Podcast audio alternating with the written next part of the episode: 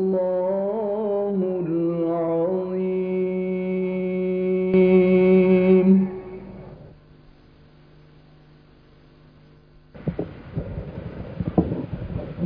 أعوذ بالله من الشيطان الرجيم. بسم الله الرحمن الرحيم.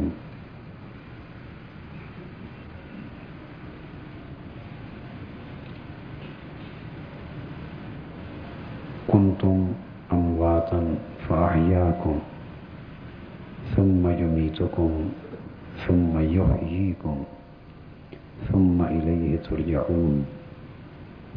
وقال الله تعالى في مقام آخر خلق الموت والحياة ليبلوكم أيكم أحسن عملا.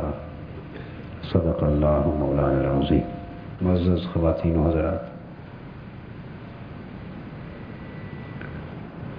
اللہ رب العزت کا شکر ہے جس نے ہمیں اس امر کی توفیق عطا فرمائی کہ ہم اپنی زندگی اور موت کی حقیقت کو سمجھنے کی کوشش کریں اور وہ حقائق جو موت کے بعد پیش آنے والے ہیں اور آخرت میں جزا اور سزا کی صورت میں۔ ہماری زندگی کا جو منتہا اور جو آخری منزل ہمیں نصیب ہونے والی ہے، اس کے بارے میں فکر کریں۔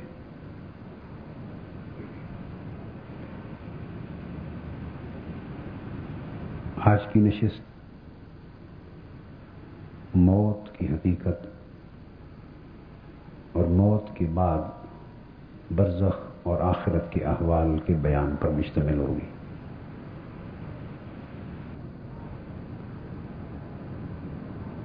میں نے اپنی گفتگو کی ابتدا کے لیے سورہ بقرہ کی ایک آیا کریمہ میں سے چند الفاظ، پوری آیا کریمہ نہیں، اس کے چند الفاظ تلاوت کیے ہیں اور اسی طرح سورہ ملک کی ایک آیا کریمہ میں سے بھی چند الفاظ تلاوت کی جس میں اللہ تبارک و تعالی نے پہلی آیا کریمہ میں اشاد فرمایا کم تم امواتن لوگو تم مردہ تھے، بے جان تھے، فاحیاکم، اس نے تمہیں زندگی عطا فرمائی، بس اس نے تمہیں زندہ فرمایا۔ ثم یمیتکم، پھر وہ تمہیں مارے گا۔ موت سے ہمکنار کرے گا۔ ثم یحییکم، وہ پھر تمہیں زندہ فرمائے گا۔ ثم الیہ ترجعون، پھر اس کے بعد تم قیامت کے دن اس کی طرف لوٹائے جاؤ اور سورہ ملک کے وہ مبارک الفاظ، ایک آیا کریمہ سے جن کی میں نے تلاوت کی ان کا ترجمہ یہ ہے کہ اللہ رب العزت نے خلق الموت والحیات۔ اللہ نے موت کو بھی پیدا فرمایا اور زندگی کو بھی پیدا فرمایا۔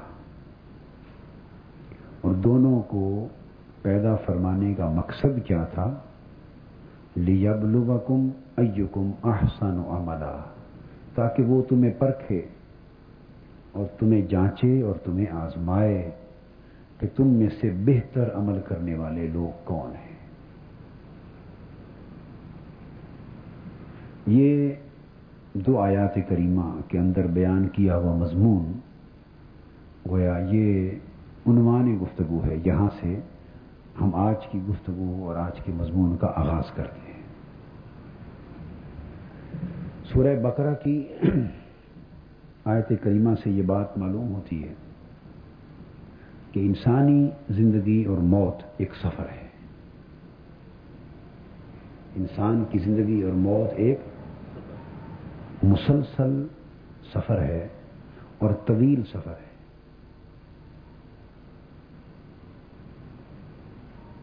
اس آیت کریمہ سے ہمارا ایک مغالطہ، اپنی زندگی اور موت کی نسبت ایک مغالطہ دور ہو جانا چاہیے۔ وہ مغالطہ یہ ہے کہ ہم نے اپنی موجودہ زندگی کو انسان کی زندگی کی کل متا اور انسان کی پوری زندگی اور اس کا مبتدا اور منتہا اسی زندگی کو سمجھ لیا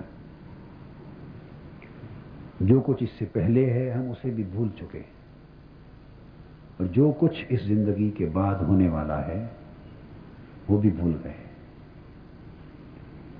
اللہ تبارک و تعالی نے انسان کے سفر زندگی کے پانچ مرحلے اس آیت کریمہ میں بیان فرمائے۔ وہ انسانی زندگی ایک ایسا سفر ہے جس کے قرآن مجید کے فرمان کے مطابق پانچ مرحلے پانچ سٹیجز ہیں۔ پانچ دور ہیں۔ دنیاوی زندگی اور اس موجودہ مادی زندگی کے تناظر سے اللہ تبارک و تعالیٰ نے ہماری زندگی کے پہلے مرحلے کو موت سے تعبیر فرمایا۔ فرمایا کن تم امواتن تم بے جان تھے۔ یعنی یہ مادی زندگی جو تم اس وقت اپنی دیکھ رہے ہو، تمہارے اوپر ایک ایسا دور گزرا ہے جب یہ زندگی موجود نہ تھی۔ مگر تم تھے۔ فرمایا کن تم امواتن، تم مردہ تھے۔ اب اس میں جو بات توجہ طلب ہے وہ یہ کہ تم تھے، مگر تمہاری حالت یہ تھی کہ تم مردہ تھے۔ اس سے یہ پتا چلتا ہے کہ یہ جو موجودہ زندگی ہے، یہ ہمارا وجود نہیں ہے۔ اور ہماری زندگی کی اصل حقیقت یہ نہیں ہے، کیونکہ اگر اصل حقیقت یہی زندگی ہو تو جب یہ زندگی نہ تھی تب ہم نہ ہوتے اور جب یہ زندگی نہ رہے گی تب ہم، تب بھی ہم نہ ہوتے اور قرآن مجید تو اس وقت بھی ہمارا ہونا بیان فرما رہا ہے جب یہ زندگی نہ تھی، مگر ہم تھے۔ اور جب یہ زندگی نہ ہوگی تب بھی ہمارا ہونا قرآن مجید بیان فرما رہا ہے۔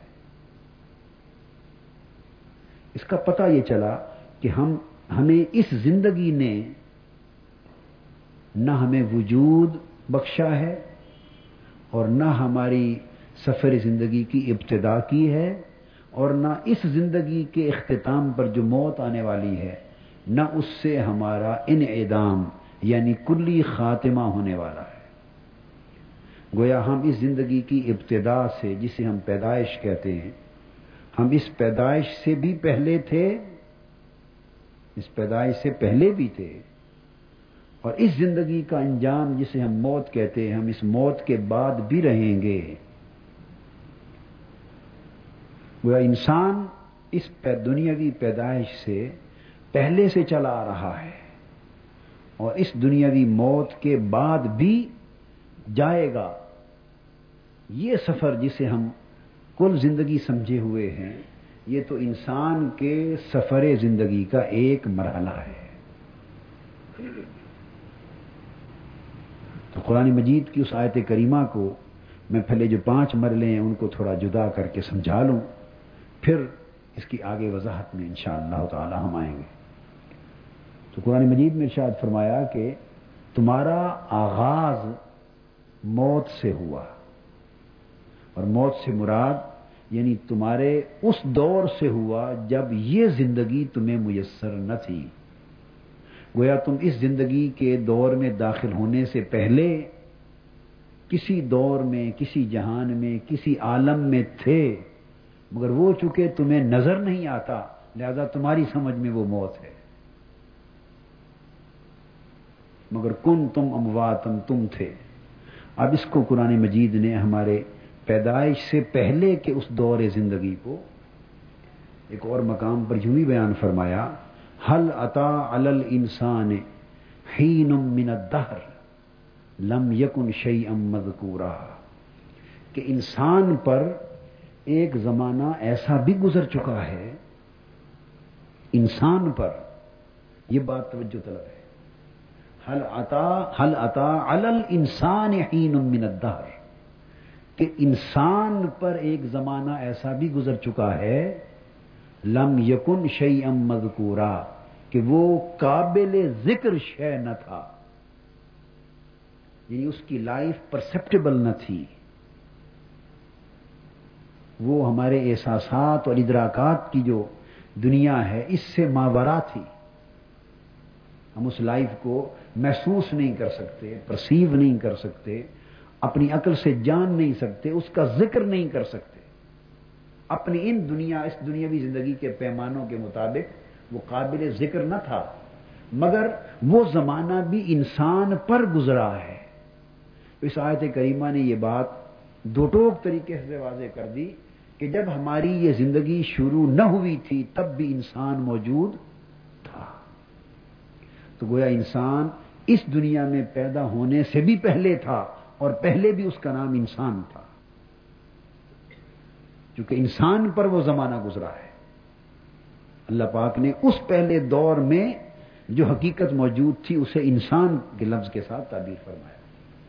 مگر وہ تمہارے جو تذکرے ہیں اور تمہارے جو پیمانے ہیں موت و حیات کے اور احساسات اور ادراکات کے، ان کے حوالوں سے تم اسے قابل ذکر نہیں سمجھتے اس دور کو۔ چونکہ تم نے اپنے اس دنیا کے شعور میں اس دور کو نہیں دیکھا۔ اس کی مثال بالکل ایسے ہے جیسے شہداء کی زندگی کے لیے اللہ پاک نے فرمایا۔ فرمایا، ولا تقول لمن يقتل في سبيل الله اموات بل احیاء ولا کلّا تشکرون جو لوگ اللہ کی راہ میں مارے جائیں، قتل کر دیے جائیں، مارے جائیں اللہ کی راہ میں، تم انہیں مردہ نہ کہا کرو۔ اب توجہ طلب بات یہ ہے کہ وہ بالکل ننگی آنکھ دیکھ رہی ہے کہ مارے تو گئے اور قرآن کہہ رہا ہے یقتل فی سبیل اللہ جو اللہ کی راہ میں قتل کر دیے جائیں۔ جب قتل ہو گئے، مارے گئے، تلوار سے شہید ہوئے، گولی سے شہید ہوئے، بم بلاسٹ ہوا، شہید ہو گئے، دریاؤں میں اللہ کی راہ میں ڈوب گئے، اللہ کے دین کی سربلندی میں ان کے جسم کے پرخشے بھی اڑ گئے، کچھ بھی نہ بچا۔ تو اللہ کی راہ میں مارے گئے۔ گویا یہ زندگی جس کو ہم زندگی سمجھتے ہیں، یہ کمپلیٹلی ختم ہو گئی ہماری آنکھوں کے سامنے۔ اب قرآن مجید فرما رہا ہے کہ وہ موت جو اللہ کی راہ میں آ گئی اور تم نے دیکھا کہ موت آ گئی، اس کے باوجود بھی لا تقولوا لمن يقتل في سبيل الله اموات۔ تم انہیں مردہ نہیں کہہ سکتے۔ موت آ چکی ہے اور قرآن ان کے موت کے آ جانے کی تصدیق فرما رہا ہے کہ اللہ کی راہ میں مارے گئے۔ مگر تم انہیں مردہ نہ کہو۔ بل احیاء، بلکہ وہ زندہ ہے تو قرآن مجید نے اس امر کی تصدیق کر دی کہ وہ لوگ جو اللہ کی راہ میں مارے گئے، مر جانے کے باوجود بھی وہ زندہ ہے اب یہاں وہ نقطہ سمجھنے والا ہے کہ ہماری سمجھ میں بات نہیں آتی۔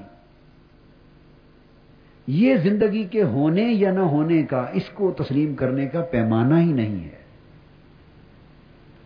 انسان جس وجہ سے مبتلا ہے مغالطے میں، وہ یہ جو چیز اس نے نہیں دیکھی، وہ اس کی سمجھ میں نہیں آ رہی۔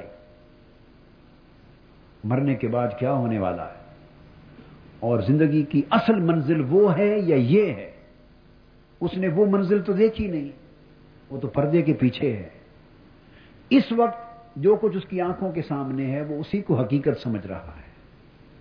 اور جو اس کی آنکھیں نہیں دیکھ رہی، اس حقیقت کو وہ اعتقادی طور پر ایک مسلمانی کو برقرار رکھنے کے لیے مانتا تو ہے، مگر اس کے دل کو اور دماغ کو وہ بات سمجھ نہیں آتی۔ انکار اس لیے نہیں کر سکتا کہ اس کو بتا دیا گیا ہے کہ انکار کرو گے تو کافر ہو جاؤ گے۔ تو یہ ہے زبان کا اقرار اور زبان کا انکار۔ مگر دل نہیں مان رہا، یہ بات حقیقت ہے۔ اگر دل مانتا تو ہم اس زندگی کو اس زندگی سے زیادہ اٹل حقیقت سمجھتے۔ مگر وہ ہم نے صرف ماننے کے لیے رکھی ہوئی ہے۔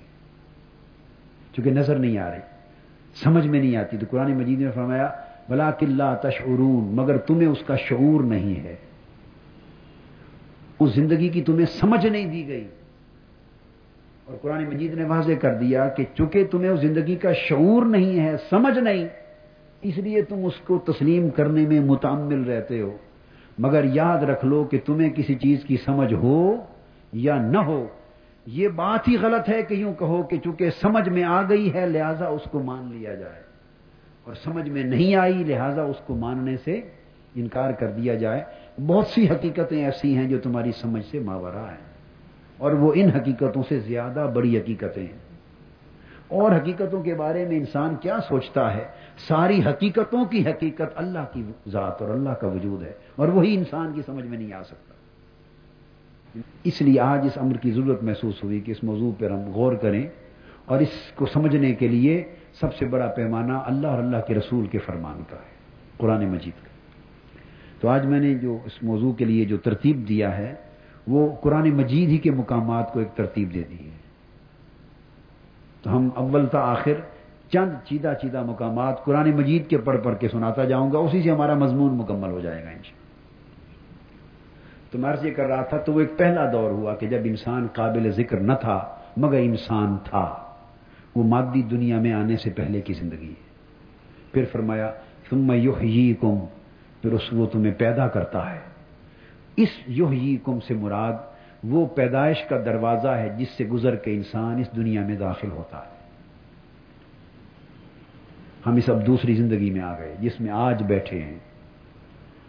تو اس سے یہ پتا چلا کہ یہ بچہ جب پیدا ہوتا ہے اور جوان ہوتا ہے اور بڑھاپے کو پاتا ہے، تو اس کی پیدائش سے گویا اب انسانی زندگی کی ابتدا نہیں ہوئی، انسان اس پیدائش سے بھی پہلے تھا۔ تو یہ اس کے سفر زندگی کا دوسرا دور ہے جو ہم نے دیکھا ہے۔ پہلے دور کی بھی ایک پوری کائنات ہے۔ حضور علیہ السلام نے فرمایا کہ وہ جیسے تمہاری یہ دنیا ہے عالم ارواح کی بھی ایک پوری دنیا ہے۔ اور وہ جنود مجندہ ہوتے ہیں۔ وہاں انسان کا جسم جو ہے، وہ جسد روحی ہے۔ وہاں انسان کی جو زندگی ہے، اس جسم کو جسد روحی کہتے ہیں۔ اس زندگی کا جو انسانی جسم ہے، وجود، یہ ہمارا وجود بشری ہے۔ انسان کا اس پیدائش سے پہلے کا وجود وجود روحی ہے۔ اس سے بھی پہلے ایک وجود تھا، وہ وجود علمی تھا۔ جب انسان کی روح روحانی خلقت بھی عمل میں نہیں آئی تھی، وہ صرف علم الہی میں تھا۔ علم الہی میں۔ وہ وجود وجود علمی تھا۔ پھر اللہ پاک نے انسان کو پیدا فرما دیا، اس کی روحانی خلقت کی اور اس کو عالم ارواح میں رکھا۔ تو پھر وہ دور انسانی زندگی کا وجود روحی کا دور ہوا۔ کہ جب انسان موجود تھا، مگر اپنی روحانی حالت میں موجود تھا، مجرد روحانی حالت میں موجود تھا۔ یہ تیسرا دور جس میں انسان آج بیٹھا ہے، یہ اس کا وجود بشری ہے۔ وجود مادی اور وجود بشری کا دور ہے۔ یا جسم روح کو اکٹھا کر دیا گیا ہے۔ اس کے اختتام پر موت کے بعد جو اگلا دور آنے والا ہے اس انسانی زندگی کے دور میں انسان کو وجود نصیب ہوگا۔ وہ وجود برزخی ہے۔ وہ وجود وہاں جسم اور روح کو پھر جدا کر دیا جائے گا۔ مگر زندگی ہوگی اور انسان ہوگا۔ اسی انسان اور اس کی زندگی پر ہی تو حساب و کتاب ہے اور جزا و سزا ہے۔ اگر زندگی نہ رہے تو عذاب کیسا؟ پتھر پہ عذاب نہیں ہے، دریاؤں پر عذاب نہیں ہے، زمین پر، پودوں پر عذاب نہیں ہے، چونکہ نہ ان کی زندگی ہے، نہ ان کا شعور ہے، نہ ان کے احساسات ہیں۔ تو جس پر عذاب ہے، جس پر ثواب ہے، اس کا مطلب اس کی زندگی متحقق ہے۔ اور عذاب اذیت اور تکلیف کے لیے ہوتا ہے۔ گویا اس کو تکلیف ہوتی ہے، اس کو اذیت ہوتی ہے۔ اور ثواب سکھ اور چین اور راحت کے لیے ہوتا ہے، تو اس کو اس کی راحت ملتی۔ تمام احساسات اور ادراکات کے ساتھ وہ زندگی موجود ہوگی۔ برزخ کی زندگی وجود ہے، برزخ۔ اور قیامت کے دن پھر انسان اپنی قبروں سے پھر اٹھائے جائیں گے۔ اللہ کے حضور پیش ہوں گے۔ وہاں پھر انسان کا ایک پانچواں مرحلہ آئے گا، وہ وجود اخروی شروع ہوگا۔ تو انسان کا سفر حیات وجود علمی سے شروع ہوا۔ پہلا دور تھا جب وہ علم الہی میں تھا، پھر وجود روحی جب وہ عالم ارواح میں تھا، پھر وجود بشری یا وجود مادی جب وہ اس عالم شہادت اور عالم مادیت اور عالم ناسوت میں آیا، پھر وجود برزخی، جب مرنے کے بعد قیامت سے پہلے یہ پورا دور اس کے وجود برزخی کا ہے، پھر قیامت سے لے کے اینڈ لیس لائف ہے، پھر دو ذخر جنت کے ابدی قیام تک وہ وجود اخروی ہے، جب وہ عالم اقبا میں داخل ہو جائے۔ گا اور جو بات سمجھنے والی ہے وہ یہ کہ ان پانچوں ادوار میں یا اگر وجود علمی سے بعد اپنی بات کو شروع کریں، جب انسان ایک ایگزسٹنس کی شکل میں متحقق ہو گیا، اس کی لائف جب ایگزسٹ کرنے لگی، کسی بھی شکل میں، جب وہ کن فیقون کے امر کے ساتھ جب وہ کائنات میں وجود میں آ گیا، وجود روحی سے، تو پانچوں ادوار میں یا چاروں ادوار میں سب سے کلیل ترین عرصہ انسانی زندگی کے پیریڈز کا سٹیجز کا یہ ہے جس کو ہم ساری زندگی سمجھے ہوئے سب سے کلیل ترین عرصہ اس دنیا کا ہے۔ کسی کا پچاس سال کا ہے، کسی کا ساٹھ ستر سال کا، کسی کا اس سے بھی کم ہے، کسی کا سو سال کا۔ سو سوا سو سال یہ ہمارے دور کی سو ایک آخری حد ہے۔ یہ کلیل ترین عرصہ ہے انسان کی زندگی کے ادوار میں سے، جس میں ہم آج بیٹھے ہیں۔ اور جس طرح ہم اس زندگی میں بیٹھے ہیں اور اس کو ساری زندگی اور کل حقیقت حیات سمجھ رہے ہیں۔ آپ یقین جان لیجیے، اس جگہ آنے سے پہلے انسان جب عالم ارواح میں تھا اور جو ابھی اس دنیا میں نہیں آئے اور وہ عالم ارواح میں ہیں، وہ وہاں رہتے ہوئے وہ کل کائنات اور پوری زندگی کو وہ سمجھے ہوئے۔ کیونکہ ان کے سامنے وہ منظر ہے حیات کا۔ ان کے سامنے زندگی کا وہ منظر ہے، ان کی نظر میں وہی حیات ہے۔ ہمارے سامنے زندگی کا یہ منظر ہے، ہمارے نزدیک یہی حیات ہے۔ مر جانے والوں سے پوچھئے جو برزخ میں ہیں، وہ زندگی اس سے کروڑوں اربوں گنا زیادہ وسعت پر مشتمل ہے۔ ان کے سامنے برزخی حیات کا منظر ہے، وہ اسی کو زندگی سمجھے ہوئے ہیں۔ اور جب ہم آخرت میں پہنچیں گے، تو حقیقت کھلے گی کہ یہ سارے ادوار کے زندگی کی اصل منزل تو اب آئی ہے۔ اصل منزل اب آئی۔ اللہ رب العزت نے فرمایا کن تم امواتن یہ تمہارا پہلا دور تھا۔ جسے تم آج کی زندگی کے مقابلے میں موت سے تعبیر کر دو تم کم پھر وہ تمہیں زندہ کرتا ہے، تم اس دنیا میں آ جاتے ثم یمیتکم، وہ پھر تمہیں مارے گا۔ اب اس آیت کریمہ میں جو بات توجہ طلب ہے وہ یہ کہ یہ بات ذہن نشین کر لی جائے کہ ہم خود نہیں آ گئے اس دنیا میں۔ اگر خود آ گئے ہوتے تو پھر یہ زندگی ہماری کل متا ہوتی۔ اور اس کا مر جانا کلیتن ہمارا اینڈ ہو جاتا۔ تو ہماری نہ ابتدا از خود ہے، نہ ہماری موت از خود وجود میں آئی ہے۔ اللہ پاک نے فرمایا، یحییکم ثم یمیتکم کہ اس نے تمہیں پیدا کیا ہے اور کسی مقصد کے لیے پیدا کیا۔ ثم یمیتکم، پھر وہی تمہیں مارے گا۔ تو انسان کو سمجھ لینا چاہیے کہ جب موت بھی اس کے ذریعے آئے گی، اس کی طرف سے آئے گی اس کا مطلب یہ ہوا کہ ہمیں اس دنیا میں بھیجے جانے کا بھی کوئی مقصد ہے اور ہمیں مارے جانے کا بھی کوئی مقصد ہے۔ ثم یمیتکم، وہ تمہیں مار گا، کسی مقصد کے لیے مارے گا۔ ثم الیہ ترجعون، اور فرمایا، ثم یمیتکم، ثم یحییکم۔ چوتھی سٹیج پھر فرمائی، موت کے بعد پھر تمہیں زندہ فرمائے گا۔ ہم یہ سمجھتے ہیں کہ جب انسان مر جاتا ہے، اس کی موت آ گئی، وہ ختم ہو گیا، نہیں۔ قرآن مجید فرماتا ہے کہ نہیں، اس موت کے بعد پھر تمہیں زندہ کیا جائے گا۔ قبر میں اور برزخ میں دوبارہ زندگی ہوگی۔ یہ صرف دروازے ہیں، جیسے پیدائش پچھلے دور سے، پچھلے عالم حیات سے نکل کر اس عالم حیات میں یا اس دور حیات میں داخل ہونے کا ایک دروازہ ہے۔ اسی طرح موت اس دور حیات سے نکل کر اگلے دور حیات میں داخل ہونے کا ایک دروازہ ہے۔ پیدائش بھی ایک دروازہ ہے اور موت بھی ایک دروازہ ہے۔ تو نہ پیدائش سے ہم شروع ہوئے ہیں اور نہ موت پر ہم ختم ہونے والے ہیں۔ پیدائش کو اللہ رب العزت نے ایک دروازہ بنایا جس کے ذریعے انسان روحی اپنے دور بشری میں داخل ہو گیا۔ اور موت کو دروازہ بنایا جس میں انسان مادی اپنے دور برزخی میں داخل ہو جائے۔ گا اگلے دور میں چلا جائے اور وہ دور حیات قبر میں قیامت تک رہے گا۔ رضول اللہ صلی اللہ علیہ وسلم نے فرمایا، مرنے کے ساتھ ہی دراصل اخروی زندگی ایک اعتبار سے شروع ہو جاتی۔ حضور السلام نے فرمایا کہ قبر یا جنت کے باغوں میں سے ایک باغ ہے یا دوزک کے گڑوں میں سے ایک گڑھ ہے۔ جن لوگوں کا سفر زندگی جنت کی طرف جا رہا ہے، ان کی جنت مرنے کے ساتھ قبر سے شروع ہو جائے گی۔ اور ہم میں سے جو اللہ پاک ہمیں محفوظ رکھے دوزک کی طرح اپنا سفر کر رہے ہیں، ان کا، ان کی دوزک کی زندگی مرنے کے ساتھ قبر سے شروع ہو جائے گی۔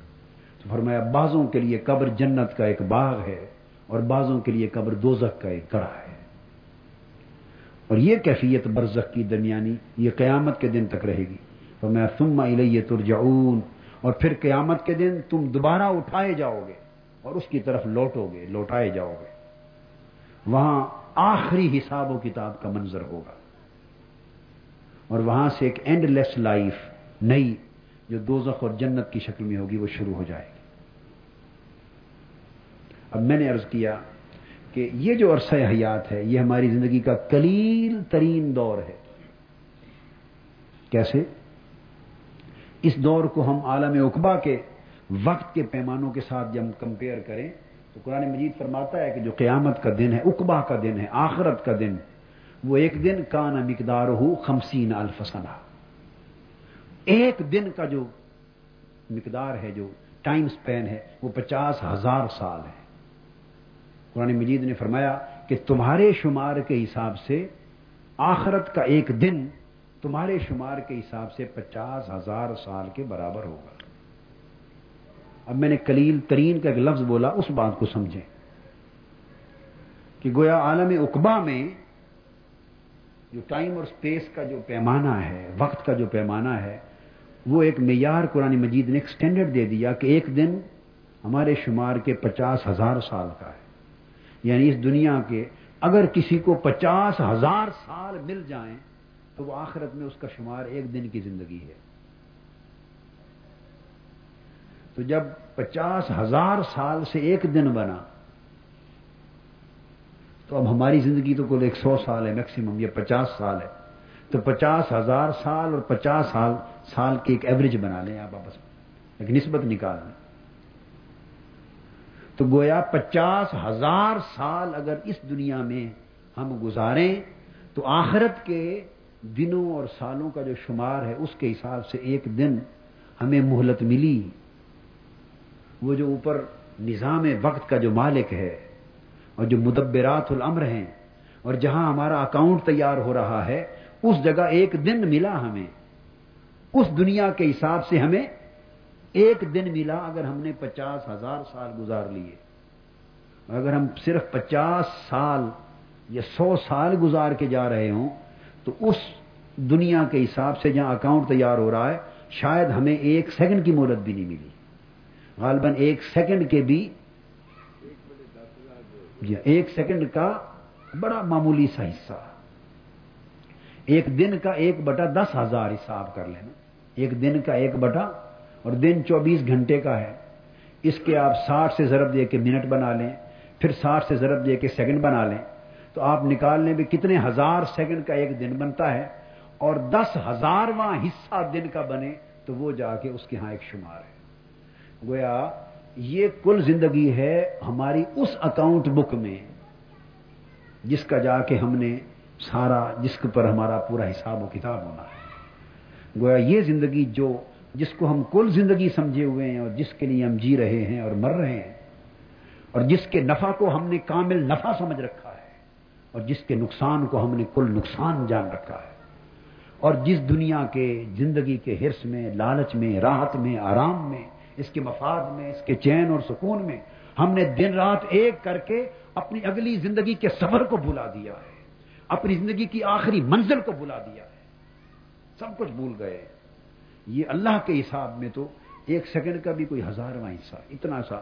جیسے ایک، اتنا ایک چٹکی آپ نے لگائی اور زمانہ بیت گیا، تو آپ سمجھیں کہ عالم امر اور عالم آخرت کی ایک چٹکی میں آپ کی پوری زندگی بیت گئی۔ چشم زدن میں پوری زندگی بیت گئی۔ ایک آنکھ جھپکنے کے لمحے میں ہماری پوری زندگی بیت گئی۔ تو ہم نے اس پوری زندگی کو، اس اتنے لمحے کو اپنی زندگی کا اول و آخر اور ساری متا سمجھ کر باقی اصل زندگی کے سفر کو بولا دیا۔ حقیقت یہ ہے کہ ہم اس وقت سفر پر ہیں اور منزل کی طرف جانا ہے۔ اور عالم اروا اس زندگی سے کئی گنا زیادہ طویل دور حیات ہم گزار کے آئے ہیں۔ مگر ہم اس کو بھول گئے۔ لمبا سفر ایک گزار کے آئے ہیں، جس کا آپ اور ہم تصور بھی نہیں کر سکتے کہ خدا جانے کس روح کو، انسان روحی کو، وجود روحی کو، عالم اروا یعنی پہلے دور حیات میں کتنے لاکھ سال ملے رہنے کو، یا کس کو کتنے ہزار سال ملے، یا کتنے کروڑ سال ملے۔ ہم پچھلی زندگی تو لاکھوں کروڑوں برسوں کے حساب سے گزار کے آ رہے ہیں۔ تو جب لاکھوں کروڑوں برسوں کے حساب سے ہم زندگی کا ایک دور گزار کے آ رہے ہیں اور آگے پھر لاکھوں کروڑوں اربوں برسوں کے حساب سے اگلے دور میں جو برزخ کا دور ہے، قیام قیامت تک کا اس میں جانے والے ہیں۔ اور آگے پھر اربوں سالوں سے بھی بڑھ کر ایک اینڈ لیس زندگی کے دور میں پھر داخل ہونے والے ہیں۔ تو ہم اپنی زندگی کے گزرے ہوئے اور آئندہ آنے والے ادوار کا اگر وقت کا تناسب نکالیں اور پھر موجودہ زندگی کے قیام کو دیکھیں تو اندازہ ہوتا ہے کہ یہ تو زندگی نہیں ہے۔ یہ تو صرف سفر کے دوران اللہ پاک نے آزمائش کے لیے ایک لمحے کا سٹے دیا ہمیں ایک لمحے کا عارضی قیام دیا ہے۔ ایک لمحے کا عارضی قیام دیا ہے تاکہ اس میں ہم اگلی زندگی کا کچھ سامان تیار کر لیں۔ اصل جس زندگی کے دور کی طرف ہم بڑھنے والے ہیں اور جو موت کے بعد شروع ہونے والا ہے، تاکہ اس میں تھوڑا سا ہمیں قیام دیا ہے، تاکہ اس کا سامان تیار کر لیں۔ جیسے گاڑی ایک سفر پہ جا رہی ہوتی ہے، تو راستے میں کسی جگہ رکتی ہے اور اپنے انجن اپنا فیول لیتا ہے۔ یہ اپنا فیول لینے کے لیے زندگی کی گاڑی رکی ہے۔ جہاز طویل سفر پہ جاتا ہے تو وہ ایک مخصوص عرصے سے زیادہ وہ اپنے فیول کے ساتھ نہیں چل سکتا۔ اگر امریکہ جا رہا ہے تو اس کو فرانس میں کہیں یا لندن میں اس کو سٹے دیتے ہیں تاکہ وہ اپنا فیول لے لے، اپنا اپنی ٹینکی بھر لے اور اگلے سفر کا سامان لے کے روانہ ہو۔ اس دنیا کا قیام اللہ رب العزت نے ہمیں اگلے سفر کی تیاری کے لیے ایک سٹے دیا ہے۔ اور ہمارا حال یہ ہو گیا کہ جو اگلے اصل زندگی کی تیاری کے لیے ہمیں جو وقفہ ملا ہے، ہم نے اس وقفہ کو زندگی سمجھ لیا ہے، جو اصل زندگی آگے آنے والی ہے، اس کو بھول گئے اور قرآن مجید میں اللہ پاک نے فرمایا سورہ ملک والے مقام پر، خلق الموت والحیات لیبلوکم ایکم احسن عملا۔ کہ اللہ نے یہ جو دنیا کی تمہاری زندگی اور موت ہے، جس کا نظام صبح شام دیکھتے ہو، یہ اللہ نے زندگی اور موت صرف اس لیے پیدا فرمائی ہے لیب لوا کم ایو کو محسن عملہ تاکہ وہ تمہیں پرکھے اور جانچے کہ تم میں سے بہتر عمل کر کے میرے پاس کون آ رہا ہے۔ فرمایا، لقد خلق نل انسان افی احسن تقویم بے شک ہم نے انسان کو بہترین مقام اور حال میں پیدا فرمایا۔ فما ردد نہ ہو اسفل سافرین پھر اس کو گٹیا ترین حالت کی طرف بھیج دیا۔ آزمائش کے لیے بھیج دیا۔ آسان تقویم بنایا، سب سے اونچے درجے کی مخلوق بنایا اور گزر اوقات اور زندگی کے لمحے گزارنے کے لیے اسفل اسافلین سب سے گھٹیا پست ماحول میں بھیج دیا۔ بنایا اسے اونچا درجے کی مخلوق کہ رش کے ملائکہ ہوا اور مسجود ملائک بنا۔ بنایا آسان تقویم سب سے اونچا عالم خلق میں اور اس کو پرکھنے کے لیے کہ اب یہ بلندی پر ہی رہتا ہے یا اپنے مقام میں بلند کو چھوڑ کے نیچے گر جاتا ہے۔ اس کو اسوالا سافرین کے انوالومنٹ میں ایک ماحول میں، گھٹیا ماحول میں بھیج دیا۔ اب امتحان ہو رہا ہے۔ الصالحات فلحم اجر غیر ممنون۔ فرمایا، بس وہ لوگ جو اپنے ایمان کو بچا لیں گے اور امال صالحہ کا سامان تیار کر لیں گے، وہ اس اسفل صافرین کے ماحول سے نکل آئیں گے۔ اور ان کے لیے وہ اجر ہوگا جو کبھی ختم ہونے والا نہیں ہوگا۔ اب اس کو ہم، اس مضمون کو جو ہم لے کے آگے چل رہے ہیں، یہاں میں ایک بات اسی آسان تقویم اور اسفل صافلین کے حساب سے، قرآن مجید نے اس ہماری زندگی کے ان دو پہلوؤں کو بیان فرمایا ہے۔ یہاں سے ہماری اگلی موت کے بعد کی جو زندگی ہے، اس کا مقام اور اس کی منزل کا تعین ہوتا ہے۔ وہ تعین ہم نے آج اس دنیا میں کرنا ہے۔ اللہ رب العزت نے دو چیزیں ہمیں دکھا دی یہ سورہ آل عمران کی آیت نمبر چودہ میں فرمایا، اعوذ باللہ من الشیطان الرجیم۔ زین للناس حب الشہوات من النساء والبنین والقناطیر المقنطرة من الذهب والفدة والخیل المصومة والانعام والحرث، ذلك متاع الحیات الدنیا، واللہ عنده حسن المآب۔ فرمایا، لوگوں کے لیے ان کی جو مرغوب چیزیں ہیں، ان کی محبت ان کے دلوں میں خوشنما بنا دی گئی ہے۔ یعنی لوگوں کے اندر کچھ چیزوں کی محبت، کچھ چیزوں کی رغبت پیدا کر دی گئی ہے۔ عورتوں سے محبت اس دنیا میں انسان کے اندر رکھ دی گئی ہے۔ اپنی اولاد اور بچوں سے محبت اس دنیا کی زندگی میں انسان کی فطرت میں رکھ دی گئی ہے۔ ولقناطیر المقنطرہ اور سونے چاندی یعنی مال و دولت کے خزانوں کو کمانا اور اکٹھا کرنا، جمع کرنا، اس امر کی محبت انسان کی زندگی میں رکھ دی گئی ہے۔ والخیل المصومہ اور جنگ کے گھوڑوں پر نشان لگا دیتے ہیں جو یعنی اس میں اشارہ ہے، گھوڑوں کا جب بھی ذکر آتا ہے تو قوت اور طاقت اور اقتدار کی طرف اشارہ ہے۔ تو وہ قوت اور طاقت اور اقتدار، اس کے اسباب اور ذرائع کو حاصل کرنا، اس سے محبت بھی انسانی فطرت کے اندر اس دنیا میں رکھ دی گئی ہے۔ ول انعام ول تو پہلے سونا چاندی کہہ کر دنیا کے مال و دولت کا ایک رخ بیان کیا، اور پھر مویشی اور کھیتی باڑی کہہ کر زراعت کی طرز کی جو دنیا کمانا ہے تو گویا شہری زندگی اور تجارتی زندگی اور صنعتی زندگی کے ذریعے جو مال کمانا ہے اس کی محبت بھی رکھ دی گئی ہے اور ذمہ دارانہ زندگی جو ہے، اس کے ذریعے جو مال و دولت انسان کماتا ہے اور محبت کرتا ہے اور زمینوں کے ساتھ اس کی محبت بھی رکھ دی گئی۔ اور پھر فرمایا، زین للناس حب الشاہ یہ ساری محبتیں انسان کے من میں ان کو بڑا خوش نما بنا دیا گیا۔ جب اللہ پاک نے فرما دیا، زین خوش نما بنا دیا گیا۔ اس کا مطلب اب کوئی بحث کرنے کی ضرورت نہ رہی کہ انسان کے اندر یہ محبتیں رکھی اور انہیں انسان کو، کی طبیعت میں ان کو مرغوب بنا دیا۔ خوش نما بنا دیا۔ یہ ہر صورت انسان کو بھلی لگتی۔ اب یہ محبتیں رکھ دی۔ یہ سب کچھ کیوں کیا جا رہا ہے؟ اس کے بغیر کوئی جینون ٹیسٹ نہیں ہو سکتا۔ یعنی فرشتوں کی زندگی میں یہ محبتیں نہیں رکھی گئیں۔ انہیں یہ مرغوبات نفس نہیں دی گئیں۔ لہذا فرشتے کسی ٹیسٹ میں، کسی امتحان میں، ابتلا میں مبتلا نہیں۔ ان کا نہ کوئی حساب و کتاب ہے، نہ جزا و سزا ہے۔ کیونکہ حساب و کتاب کس شے کا کہ جب کانفلکٹ ان کی زندگی میں کانفلکٹ رکھا ہی نہیں گیا۔ گڈ اور ایول کا، نیکی اور بدی کا تقوا اور فسق کا جب کوئی کانفلکٹ ہی نہیں رکھا ان کی زندگی میں، تو امتحان کس شے کا ہونا ہے؟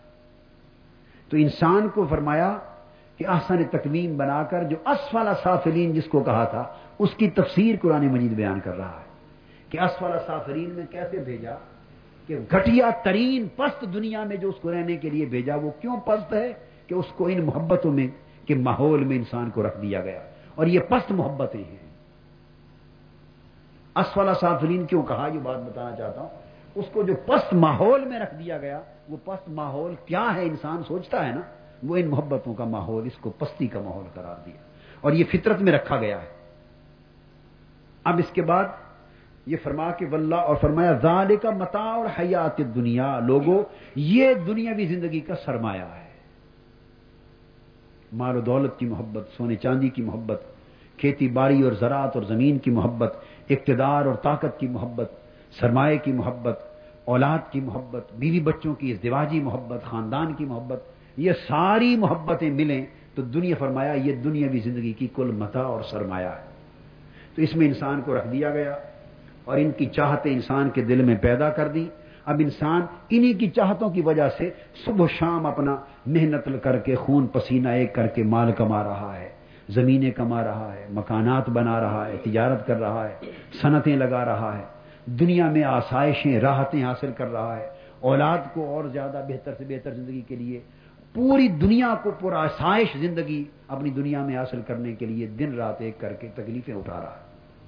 اس لیے کہ اس کو یہ آسائشیں اس کی زندگی میں مرغوب کر دی گئی اب یہ رکھ کر، اب ایمان کا جو کانفلکٹنگ انوائرمنٹ کیا ہے، وہ یہ اب فرمایا میرے حبیب صلی اللہ علیہ وسلم لوگوں کو بتا دیں کہ ایک طرف یہ محبتوں کا ماحول ہے جس میں انسان کو رکھا۔ اور انسان کے اندر فطری اور جبلی طور پر ان چیزوں کی محبت راسخ کر دی۔ اور انہیں یہ چیزیں محبوب محسوس ہوتی ہیں، مرغوب لگتی ہیں، ان کی طبیعت اور دل کو باتی ہیں، اپیل کرتی ہیں۔ فرمایا میرے محبوب، ان کو یہ بتا دیں، پر اب بتا دیں کہ لوگوں، اب یہ ساری محبتوں بھرا ماحول، جس کی خاطر تو نے اپنے دن اور رات کے چین برباد کر دیے، دکھ بر... گین کر لیے، سکھ برباد کر دیے۔ اس کو کل متائے حیات سمجھ لیا، اس کے لیے مارا مارا پھر رہا ہے۔ مارا مارا پھر رہا ہے۔ یہ بتا دیا جائے کہ اللہ کے کی طرف سے اس کے سوا ایک اور زندگی بھی ہے۔ اس زندگی کا نقشہ بھی آنکھوں کے سامنے رکھ لو، تاکہ اب دیکھا جائے کہ اب ان میں سے ان محبتوں کو اور مرغوبات کو اور ان محبتوں اور مرغوبات میں سے دو میں سے کون کسی کو ترجیح دیتا ہے؟ فرمایا، قل، فرما دیں۔ او نبے حکم بخیر من ذالکم فرما دیجیے میرے محبوب صلی اللہ علیہ وسلم کہ کیا میں یہ ساری جو خوبصورت اور مرغوب چیزوں کا ذکر میں نے کیا ہے، کیا ان سے ایک بہتر زندگی کی بھی تمہیں خبر دوں؟ ان سے زیادہ پیاری اور اعلیٰ اور مرغوب حقائق کی بھی تمہیں اطلاع کروں، بتاؤں؟ فرما دیں، بتا دیں، للذین اتقوا عند ربهم فرمایا ہاں اللہ کے پاس اس سے ایک اونچے درجے کی زندگی بھی ہے، اس سے اونچی مرغوبات بھی ہیں، اس سے اونچی محبت اور چاہت اور رغبت کے لائق کچھ اور زندگیاں اور کچھ اور چیزیں اور نعمتیں بھی ہیں۔ سب کچھ انہی کو نہ سمجھ لینا، مگر وہ جو اونچے درجے کی چیزیں ہیں، وہ کن کے لیے؟ للذین اتقوا عند ربهم جو اپنے رب کے ہاں ڈرنے والے ہیں، پرہیزگاری اختیار کرنے والے ہیں۔ تقوا اختیار کرنے والے ہیں۔ ان کے لیے اس زندگی کے مقابلے میں دوسری زندگی کیا ہے؟ جنات تجری من تحت الانہار۔ اس مرنے کے بعد ایک باغوں بھری زندگی ہے۔ جس میں راحتیں ہیں، جس میں آرام ہیں، جس میں اخروی نعمتوں کے باغات ہیں، جن کے نیچے نہریں رما یہ جو چیزیں بیان کی ہیں، یہ انسان کو ایک آئیڈیا دینے کے لیے کہ تم خوبصورت سے خوبصورت زندگی جو اپنی رہائش گاہ بناتے ہو تو اس میں کیا ہوتا ہے؟ محلات ہوتے ہیں۔ اس میں پانی چشمے بہاتے ہو، فوارے لگاتے ہو، نہریں بہاتے ہو، چشمے بہاتے ہو، سمندروں کے کناروں پر کوٹیاں بنا لیتے ہو، اس میں سبزے اگاتے ہو، باغات اگاتے ہو، پھل لگاتے ہو۔ تمہارا آخری آئیڈیا جو اب ذہن میں تصور کر لو کہ خوبصورت سے خوبصورت اور آرام دہ سے آرام دہ بڑھ کر زندگی پورا سائش ماحول اور رہائش گاہ کیا ہو سکتی ہے؟ اس تصور کو ادھر بیان کیا ہے کہ وہ ایک ایسی زندگی ہے جس میں تمہاری رہائش گاہیں ہیں، باغات ہیں ان کے نیچے نہریں ہیں اور ان کے ساتھ پھر اوپر تھا نا حب الشہوات من النساء۔ عورتوں کی محبت کا تذکرہ کیا تھا، ادھر جواب دیا، وہ ازواج و متحرہ اس سے بہتر سنگتیں عورتوں کی شکل میں وہاں بھی ہیں۔ وریدوان من اللہ اکبر۔ اور یہ ساری نعمتیں اور خوبیاں ایک طرف، اور ان سب سے بڑھ کر اس زندگی کی ایک حقیقت کیا ہے؟ اور وہ اللہ کی رضا ہے۔ اس زندگی میں ایک سب سے بڑھ کر ایک حقیقت ہے۔ جس کا مقابلہ دنیا کی کوئی نعمت نہیں کر سکتی اور وہ اللہ کا راضی ہونا۔ اور جب اللہ راضی ہوتا ہے، وہ حکم دیتا ہے فرشتوں سے کہ فرشتوں میرے اور میرے بندوں کے درمیان جو پردہ ہے وہ ہٹا لو، تاکہ یہ کھلے طریقے سے میرا دیدار کر لیں۔ اور انہیں میری قربت میں جگہ دے دی جائے، انہیں میرے قریب کر دیا جائے، کیونکہ میں ان سے راضی ہو گیا ہوں۔ مریدوان من اللہ اکبر، اور خوشخبری سنا دو کہ اب میں کبھی تم سے ناراض نہیں ہوں گا اور میرا راضی ہو جانا دنیا اور آخرت کی ساری نعمتیں ایک طرف اور صرف میرے راضی ہو جانے کی نعمت ایک طرف۔ واللہ بصیر بر عباد اور اللہ تعالیٰ اپنے بندوں کو کے حالات کو دیکھنے والا ہے۔ اور فرمایا، مگر یہ زندگی کن کو ملے گی؟ یہ زندگی ان کو ملے گی۔ اللہ دین یقول ربنا اننا آمنا۔ یہ زندگی ان لوگوں کے لیے ہے جو اس دنیا میں عرض کرتے ہیں باری تعالیٰ ہم تجھ پر ایمان لائے فخ فرلنا دنو بنا اور وہ اللہ سے ڈرتے رہتے ہیں اور رو رو کر التجائے کرتے ہیں کہ مولا ہمارے گناہ معاف فرما دے۔ وقنا عذاب النار اور ہمیں دو کے عذاب سے بچا لے۔ اور یہ بات صرف زبانی کلامی نہیں کرتے، بلکہ عملاً اس اعلی زندگی کو پانے کے لیے کرتے کیا ہیں؟ الصابرین۔ اس دنیا کی تکلیفوں اور مصیبتوں پر صبر کرنے والے بن جاتے ہیں۔ وہ اور صبر کرنے والوں کے ساتھ اللہ کے ہر حکم پر عمل درامد کر کے اس کے سچے اور راست باز بندے بن جاتے ہیں۔ سچائی پر قائم رہنے والے بندے بن جاتے ہیں۔ ولقانتین اور پھر اللہ رب العزت کے حکم کو اس طرح بجا لاتے ہیں۔ کہ ادھر اس کا حکم ہوتا ہے، ادھر اطاعت کے لیے ان کے سر نیچے جھک جاتے ہیں۔ جس بات سے وہ منع فرماتا ہے، خواہ ان میں لاکھ راحت اور آرام اور مفاد نظر آئے، وہ ایک لمحہ اس مفاد کو چھوڑنے میں نہیں لگاتے، صرف اتنی بات پر کہ مولا نے منع فرما دیا ہے۔ جس بات کے کرنے کا حکم دیتا ہے، اس میں کتنی تکلیفیں اور جتن کیوں نہ اٹھانے پڑے خوشی سے تکلیفیں برداشت کر لیتے ہیں۔ اللہ کے حضور اس کے حکم کے سامنے سراپا پے کرے نیاز و اطاعت بن جاتے ہیں۔ والمنفقین، اور جو مال اللہ دنیا میں ان کو دیتا ہے، وہ اللہ کی راہ میں خرچ کرتے ہیں، بے حساب خرچ کرتے ہیں۔ والمستغفرین بالاسحار، تو مال بھی اللہ کی راہ میں خرچ کرتے ہیں، اور راتوں کے جب پچھلے پہر آتے ہیں، پچھلی پہر رات کا جب ڈھلتی ہے، تو اٹھ کر اللہ کے حضور چند لمحوں کے لیے روتے اور اس سے گڑ گراتے اور معافیاں مانگتے۔ وہ لوگ جو اپنی زندگی اس ڈھپ پر بسر کرتے ہیں۔ فرمایا، میرے محبوب، صلی اللہ علیہ وسلم کو بتا دیجیے کہ ان کو جنتوں اور جنتوں کی نعمتوں کی زندگی ملے گی اور سب سے بڑھ کے انہیں میں اپنی رضا کے باغات میں ٹھکانا دوں گا اور اپنی قربت میں ٹھکانا دوں گا۔ وہ لوگ جو اس طرز کی زندگی بسر کریں گے۔ لیب لبکم ایکم احسن عملہ یہ ہے اس بات کی پرکھ اس زندگی میں کہ انسان کس طرح کا عمل کر کے آگے بڑھتا ہے۔ تو اللہ رب العزت نے یہاں ہمیں دو طرح کی زندگیوں کی نشاندہی فرما دی اور فرمایا کہ یہ جو دو زندگیاں ہیں، ان میں سے ایک کو چننا ہے۔ وہ لوگ جنہوں نے اس فرصت کو اور لمحے کو اپنی اصل زندگی سمجھ لیا، وہ دراصل زندگی کی بنیادی منزل میں ہار گئے، اس بازی کو ہار گئے۔ اور جنہوں نے اس بات کو ذہن میں جاگزی کر لیا کہ یہ قیام ہماری اصل زندگی نہیں بلکہ اصل زندگی کی سامان کی تیاری کے لیے ایک موقع ہے۔ وہ اپنی زندگی کی بازی جیت گئے۔ کیونکہ پھر ایپٹیچیوڈ الگ ہو جاتا ہے، بالکل اپروچ ٹورڈز لائف مختلف ہو جاتی ہے۔ پوائنٹ آف ویو زندگی کی اپروچ مختلف ہو جاتی ہے۔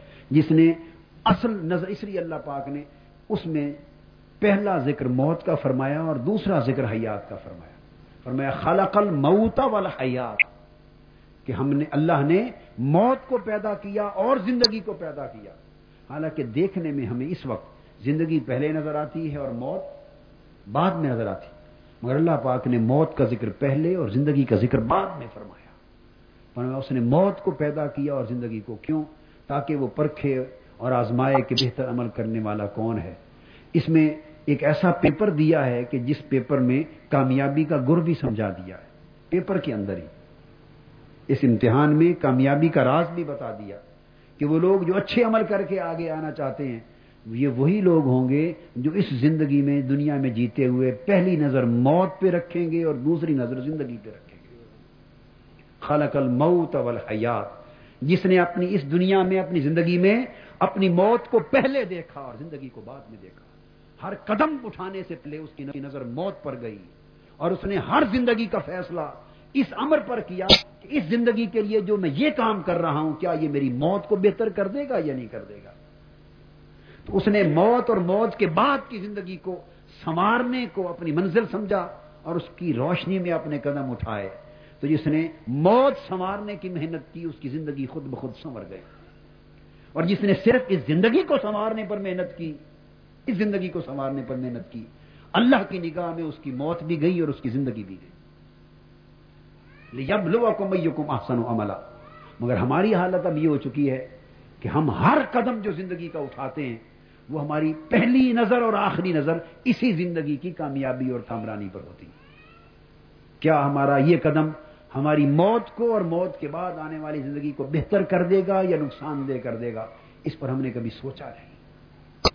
حضرت امام حسن بصری رضی اللہ تعالیٰ اور پہلے دور کے اولیاء کرام نصیحت کرتے تھے، لوگوں کو فرماتے تھے کہ جب کسی آدمی سے دوستی بھی کرنے لگو، کسی کو اپنا دوست بھی بنانے لگو نا دنیا میں، تو دوست کا فیصلہ کرنے سے پہلے یہ سوچا کرو کہ اس شخص کی دوستی کیا آخرت میں اور قیامت کے دن بھی میرے لیے نفع کا باعث ہوگی؟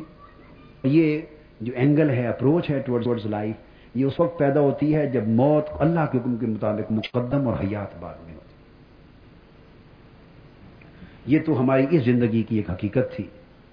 تو اللہ تبارک و تعالیٰ نے اس لیے اس دنیا کو آخرت کی کھیتی بھی کہا ہے کہ اس میں ایک زمانہ دے دیا گیا ہے، ہم نے کچھ اعمال فصل اگا رہے ہیں اور اصل جو فصل ہے وہ موت کے بعد کٹنے والی۔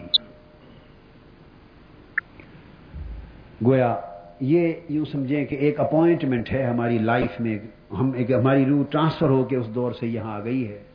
ایک پیریڈ آف اپوائنٹمنٹ ہے۔ اور ہمارا یہ وطن بھی نہیں ہے، ہماری منزل بھی نہیں ہے۔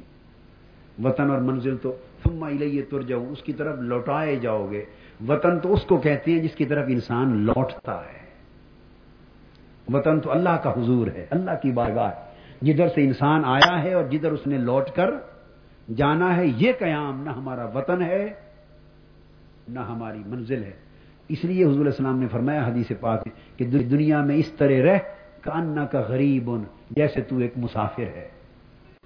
یہ حدیث پاک دنیا میں اس طرح گزر بسر کر کے جیسے تو ایک مسافر ہے کہ جو اپنے آپ کو مسافر سمجھتا ہے، وہ ہر وقت اس حقیقت کو ذہن میں رکھتا ہے کہ میری اصل منزل تو آگے ہے۔ اصل منزل تو تو آگے ہے۔ میں حالت سفر میں ہوں۔